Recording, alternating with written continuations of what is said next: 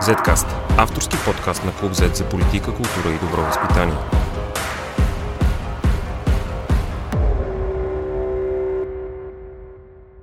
Здравейте, аз съм Борислав Кръстев и вие слушате 69-ти епизод на Zcast. Тази седмица ще обърнем внимание на една тема, която отлагаме от известно време. Други я стикаха на заден план, но тя ни е, така да се каже, на сърце. А именно, какви амбиции имат новите управляващи за промени в медийните закони? Края на януари депутатката от Продължаваме промяната Антония Димитрова направи лапсус в ресорната парламентарна комисия, като обяви, че журналистите трябва да носят наказателна отговорност за публикациите си. Коментарът ти, който после коригира, всъщност бе предизвикан от дискусия за това какво може да направи държавата в борбата с фалшивите новини в частните медии. Има такъв народ и Тошко Йорданов пък с друга амбиция – да сменят бързо директорът на БНТ Милко Шулков. Йорданов обещава и, че има идеи за борбата с фалшивите новини и промени в закона за радиото и телевизията. С мен днес е политическата ни репортерка Пламена Игнатова, която следи последната тема отблизо. Здрасти, Пами. Здрасти, Бобо. Както ти вече писа, казусът с БНТ е предизвиква напрежение в коалицията. Всъщност, откъде идва то? Ами, това е една тема в зародиш, която предстои да проследим и идва от факта, че от има такъв народ, очевидно, доста сериозно са решили да се заяждат с БНТ и с генералния директор Емил Кошулков. В същото време изтича мандата на трима от членовете на съвета за електронни медии, който е пет членен орган и трябва да бъдат подменени. А през юли изтича мандата и на самия Кошулков, като процедурата по избор на нов генерален директор трябва да бъде пусната от 7 два месеца по-рано. Тоест, горе-долу, когато ще бъдат избрани новите членове на СЕМ се очаква да бъдат избрани, трябва да се пусне и процедурата по избор на генерален директор и така новият състав на практика ще избере и нов директор. Напрежението идва от там, че част от коалиционните партньори имат притеснения дали има такъв народ, всъщност няма да се опитва да овладее телевизията, поставяйки свои членове а, в СЕМ защото така ще имат мнозинство по избора и съответно избирайки кандидат посочен от има такъв народ за генерален директор.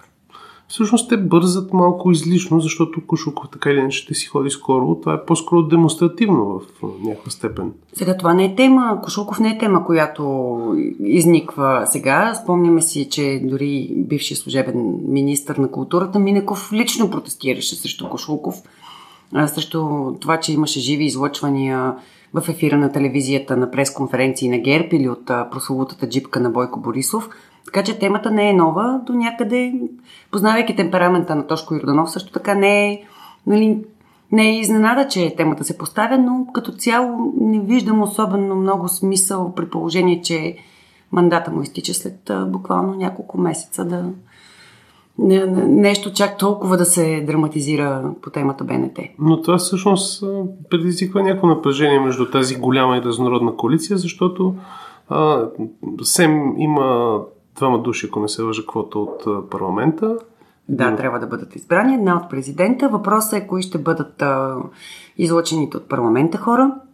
Има и, четири, четири партии в коалицията. Има четири партии в коалицията и а, любопитното в случай, че ГЕРБ дава заявка, че ще подкрепи всички кандидати, които не са обаче кандидати на има такъв народ. Всъщност има такъв народ, може би първи заявиха, те, те, имат, те държат, така да се каже, и ресорната комисия по култура и медии, която е над парламентарните комисии, които най-странната смесица може да се нарече. Те първи заявиха някакви амбиции за промени в медийните закони. Мисля, че и още предизборно. Продължаваме промяната също. Да. Това, което а, новата депутатка от Продължаваме промяната направи, тя после обясни, че е лапсус, обясни, че иска да има повече възможности, по-лесно да човек да търси отговорност за клевети и за обиди в медиите, защото сега е изключително сложно, особено в някои медии. Но това всъщност са две различни регулаторни нива. БНТ, БНР, обществените медии са отговорност на се регулират от държавата, СЕМ отговаря за тях, СЕМ отговаря и за частните електронни медии, каквото и означава точно това, то е странно дефинирано в ЗРТ, но те обсъждат и видно имат амбиции за промени в закони, които засягат и частните медии, т.е. засягат и медии като нас и много други. Редно е да се направи някакво законодателно изменение някога, Защото първо в България няма дефиниция за медии. Единствената дефиниция, която съществува е в изборния кодекс, което е смехотворно и то е, то е обвързано с нещо съвсем различно за начинът по който медиите отразяват а, изборния ден, а не за медиите по същество. А, но електронните, то всичко е електронно, нали, как да се изразя, сайтовете, новинарските сайтове не са обхванати от регулация. В същото време а, ние не знаем дали един блок е който съобщава актуални новини, е новинарски сайт. Един ютубърски канал, който Един ютуб канал, да. Въпреки, че там има вече едни и други директиви. Но такава дефиниция със сигурност е нужна, като заявката на управляващите е да напишат чисто нов закон. Въпреки, че има проект въпреки, за ЗРТ. че има проект, който, който касае а, обаче сегашния закон, изменения в сегашния закон. Той беше консенсусно изработен от 9 месеца. Мисля, че се работеше, ако не и повече по него от гилдията под егидата на Министерство на културата, така че ако преценят, може и министър на културата да го внесе в Министерски съвет, да мине обществено обсъждане, да си влезе в парламента и там някъде да се а, ровичка нещо по него, но заявката, която дават за момента е, че ще пишат а, чисто нов закон. Всъщност той е доста, така да се каже, устарял ЗРТ. Както казахме, електронни медии е нещо много странно там, макар че ако слушателите ни не знаят, Zcast е регистриран в СЕМ като електронна медия, но някои дефиниции видно трябва да се освежат. Когато става въпрос обаче за регулацията на частните медии, всъщност в момента има един закон, който ние го наричаме медиен закон, това е така наречен закон Пеевски, който ни задължава всяка година да включваме, да пускаме ни декларации, че съществуваме, че правим това, еди кой си ни е собственика. Те се пускат към Министерство на културата и са по един закон с огромно име за депозиране на печатните и други Който издания. няма нищо общо с медиите на практика. Да, и този, този закон нищо не прави. Този Всъщност. закон нищо не прави. От Министерство на културата много отдавна казват, че нищо не прави, не работи и беше ясно, че той няма да сработи, а, поправката по-скоро няма да сработи още в момента, в който се предлагаше. Въпреки уверенията на ДПС тогава, че а, трябва да се посочва в това число кой определя политиката на, на медията, въпреки че може да не е част от тази медия, да не е свързан по никакъв начин с тази медия. Това е абсолютно непроследимо. А, първо, ние не знаем изобщо колко са медиите в България. Една медия може да реши да не се регистрира, да речем, защото е блок, обаче пък някой да реши, че тя трябва да се регистрира и да я санкционира. Пък ние, ако си пропуснем срока да се регистрираме тази година, но сме го направили миналата година, попадаме пак под ударите на закона. Това са едни таблици в един абсолютно нечетивен формат. А Министерство на културата няма капацитет нито да издирва реалните собственици или са това на медията, нито да, да издирва кой определя медийната политика, ако той няма нищо общо с медията, чисто формално да е свързан някакъв абсурд, да не говорим, че е в абсолютно нечетивен формат и не носи никаква полезна информация на гражданина, който е решил да се информира за това, бе я да видя тази медия, която сега се е появила на пазара, кой стои зад нея. Всъщност да, няма, няма никакъв инструмент на контрол. Истината е, че такъв би бил технически невъзможен. Ако трябва да бъдем честни, такъв закон не би могъл да работи, защото една медия може да се регистрира, да се направи сайт, да се регистрира домейн за 5 минути в друга държава, извън Европейския съюз, да няма собственик и никой нищо не може да направи за Би това. следвало да може да работи, за да направиш ти справка какво четеш или гледаш. Би следвало да може да работи, за да издириш адреса и, и собственика, до който искаш да връчиш съответната призовка. Всъщност към кого може да се обърна, ако един сайт от ремен на клевети? Ами ако той има наистина реален собственик, който би следвало да е отразен в, ако въобще се е записал да е в този регистр, би следвало към него, но ако не можеш към ГДБОП. И а, тъй като е, всичко тръгна от тази дискусия, провела се по време на, на Комисията по култура и медии, това е разговор, който е воден много отдавна в а, различни формати, на различни парламенти и той никога не води до нищо. Стига до извода, че а, единственото, което можеш да направиш е да сезираш МВР, за да бъде закрит с някакъв сайт или евентуално да се издири някакъв собственик, който, пак казваме, може да няма никаква формална връзка с а, сайта или блога или каквото там нещо се е появило и е наклеветило някого или е пуснало абсолютно фалшива новина. Той е изчезнал след точно В България имаме видно сериозен проблем. Това е факта в целия свят, но в България имаме сериозен проблем с фалшивите новини, с жълтите сайтове и с подобните манипулации, но ние сме малък пазар. В последните 2-3 седмици има един почти международен казус, американски, който според мен е много добра иллюстрация защо ние имаме тези проблеми и те ни турмозят в някакъв смисъл много повече, отколкото да речем американците. Това е случая с подкаста на Джо Роган в САЩ. Той е най-популярният подкаст в света. В момента се излъчва от платформата за стриминг на музика Spotify. И Джо Роган покани един виден антиваксър и си разговори с него. Това е пореден епизод, в който той кани някакви спорни хора, което е част от, така да се каже, от това, което привлича хората към неговия подкаст. Но а, два музиканти решиха, че те не искат тяхната музика да бъде на тази платформа, ако Джо Роган е на тази платформа.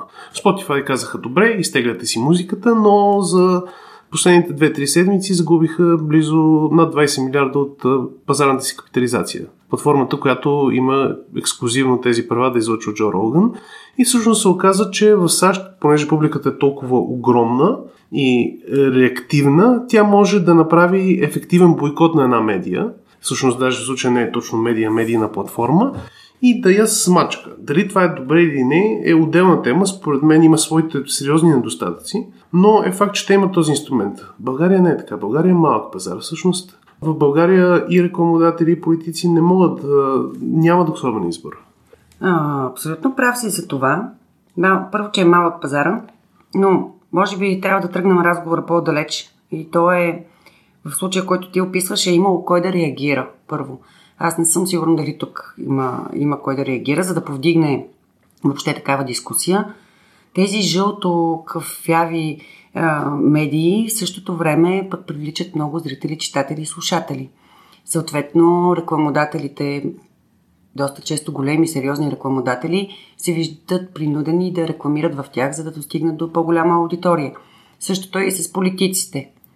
Аз може да съм много добър журналист, но ако работя в една много малка медия, министър-председателя ще предпочете да отиде в ефира на голяма национална телевизия, например, за да достигне до повече аудитория, отколкото да дойде при мен да каже нещо и то да остане на нечуто и не, невидяно. Това е мал, малкият пазар в България е, е, е сериозен проблем, но за съжаление нещата са така. Добре, извън въпроса за регулация, мислиш ли, че има някакви обективни мерки, които държавата може да предприеме, с законови промени, с промени в нормативни актове, които да повлият позитивно на нашия медиен пазар? Има, има. И те също се обсъждат отдавна.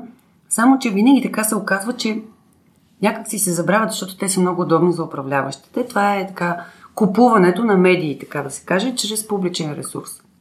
Обещанията, че парите от а, еврофондовете и от а, обществените поръчки, предназначени за медиите по различни проекти, ще се раздават по ясен критерий, прозрачно и така нататък. Обикновенно биват забравени в последствие, защото така си купуват политиците медиен комфорт, предпочитайки да дадат повече средства на една медия спрямо друга. И заявките си, с които дойдоха от Продължаваме промяната, а и това е тема и на демократична България също така от доста време, е, че ще се сложи ред при раздаването на този публичен ресурс. Да, това в крайна сметка е свързано с а, публични пари, така че логично държавата да може което, поне което, това да свърши. Още веднъж ще кажа, минава най-малкото през а, дефиницията, що е то медия. Нали, да започнем от там. Какво влиза в, в този обхват? Не сме ли отговорни до някъде и ние като медии? Когато а, оставяме един поток от фалшиви новини да вилне и много медии си свалят до някъде качеството в а, бързането, в а, хаоса с проекти, с а, кампании. Не носим ли ние отговорност? Носим, ние носим, ние носим огромна отговорност. Започвайки от това, че наистина сме забравили функцията си и да образоваме, и да възпитаваме. Ние можем да, да възпитаме съвсем друга категория читатели, не само тази, която търси жълтото клюката интересното, ако просто започнем да предлагаме такава информация емблематичен случай, например, е за, за вина, която солидарно се носи тази вина, според мен, от всички е прословутия професор Мангаров, който беше легитимиран първо от премиера Бойко Борисов и след това започна да дефилира в а, всякакви ефири, да дава интервюта. Стана много търсено лице. А стана много търсено лице, защото пък изразяваше някаква много альтернативна гледна точка. И, е, а това съответно привлича повече зрители, читатели и рекламодатели. Нали, всичките тези неща са свързани. Ние всички сме в един кюб, когато не си налагаме, самите ние не си налагаме хигиена. А, действото с а, Мангаров се развиваше в един период, в който хората се страхуваха изключително много от COVID. Никой не знаеше какво се случва. Правителството се ползваше с голямо доверие в, в този един момент. И ето как ние всички солидарно успяхме да разклатим, да разклатим доверието на, на хората в, в мерките, които властта, без значение коя е тя, взима и когато и се доверихме, че те ще ни помогне да, да се справим с тази криза и я управлява добре. Това ни доведе да сме най-малко вакцинираните в Европейския съюз. Да, не, не казваме, че е професор Мангаров, нали? Казваме така То, солидарно, защото то е лавина, това е просто един пример. От една, да, да, да. от една стъпка. А всъщност имаше преди Мангаров, преди Доцент пандемията. професор беше. Доцент. Извинявам се. Доцент беше. Мисля, че това ще го прости той. А, преди а, Мангаров всъщност преди години, те не бяха толкова години, вече ми се мешат малко, но имаше един опит на българските медии да направи нещо срещу изявленията на политиците в жълтокафявите медии. Така е. Това беше една чудесна спонтанна кампания, която, ако нашите слушатели не знаят, тръгна от Клуб Z.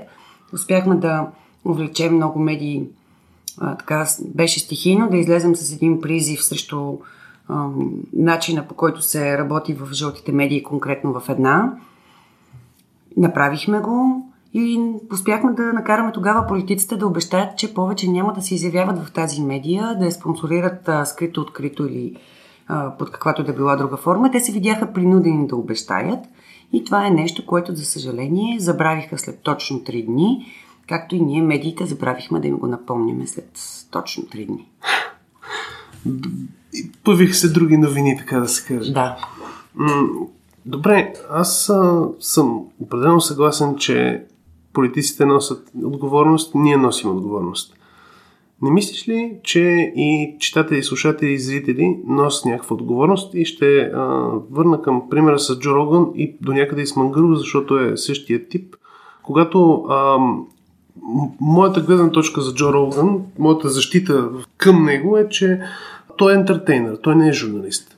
Всъщност в, по света няма вече ясна дефиниция какво е журналист и какво не е. Джо Роган е ентертейнер, той кани някакви хора и си говори с тях. Не е хубаво, че кани антивакса и не поставя тезите му на съмнение и не се е подготвил, но не би трябвало и слушателите да очакват това от човек, който не е журналист.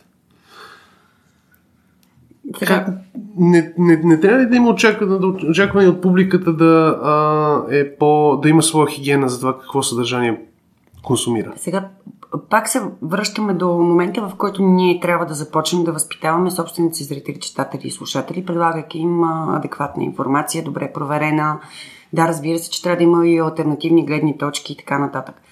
Трябва да се отбележи също така, че има огромна пропаганда това, това е нещо, което социалните медии така ни обогатиха ни с него.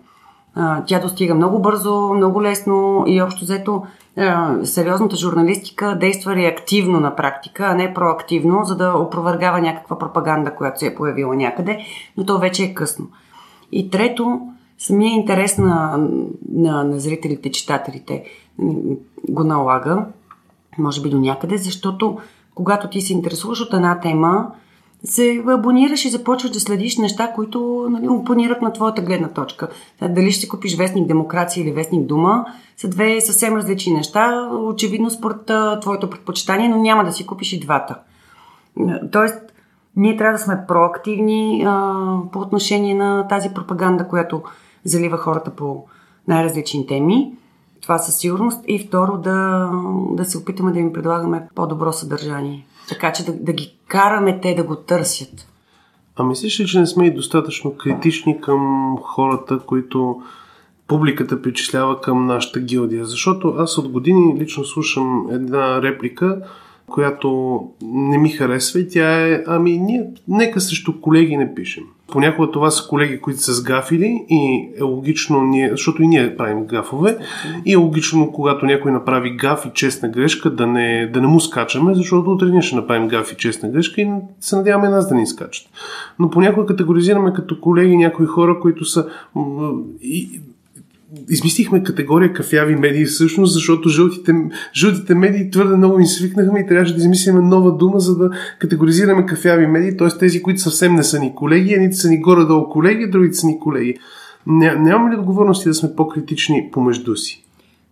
Сега, лично аз, понеже съм от старата школа, не, макар да не съм чак толкова стара, си спомням времената, в които колегите не се деляхме, както казваш ти, на на такива крайности. А, не се добягвахме, когато се видим а, на едно събитие и в това число много си и помагахме. Тоест, а, до някъде това, чисто човешките отношения между нас започнаха да се влияят а, от това за кого работиш ти. Да сме критични, да, но да сме а, морални цензори, не. С това няма да се съглася. Това е и въпроса, нали, който ти повдигна малко по-рано за медиите и политиците, те не, не вярвам да искат да нагазят в тази кал, да определят кой е а, жълт, кой е кафяв, кой е зелен или пембян, защото бързо могат да бъдат обвинени в цензура от всички страни, а пък и те самите също се сменят. И ако днес а, нас са ни определили като а, кафява или жълта, а, или пък а, сме много хубава медия, а, утре новите ще ни определят по обратния начин на, на предходните. Тоест, това е. Пак казвам, това е някакъв а, въпрос на саморегулация вътре в самите медии. И, и нали, тук всеки политик е безсилен. Каквито и крути мерки, крумови закони или каквото и да било да, да се опита да наложи. Всъщност ние за някои неща искаме политиците да са безсилни, за други неща искаме да са много силни и имаме разнообразни претенции кое-кое. В момента новите управляващи, видно, имат много неща на главата. Бюджет, енергийна КП, криза, КПКОМПИ, съдебна реформа и така нататък, но а, същевременно Комисията по култура и медии се активизирала. Мислиш ли, че те има, а, че обективно ще направят нещо смислено, че имат амбиция да направят нещо смислено, не просто да си изпредят постове в СЕМ, в БНТ?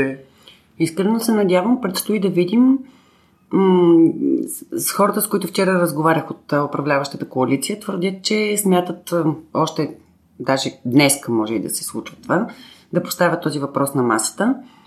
Но нека да видим, защото това, което виждаме до момента е едно много тромаво законодателство. Много трудно се се случват нещата чисто законодателно в новата власт. Не влизат нови проекти, нито от Министерски съвет, нито от народни представители, но пък така добре се раздават постове.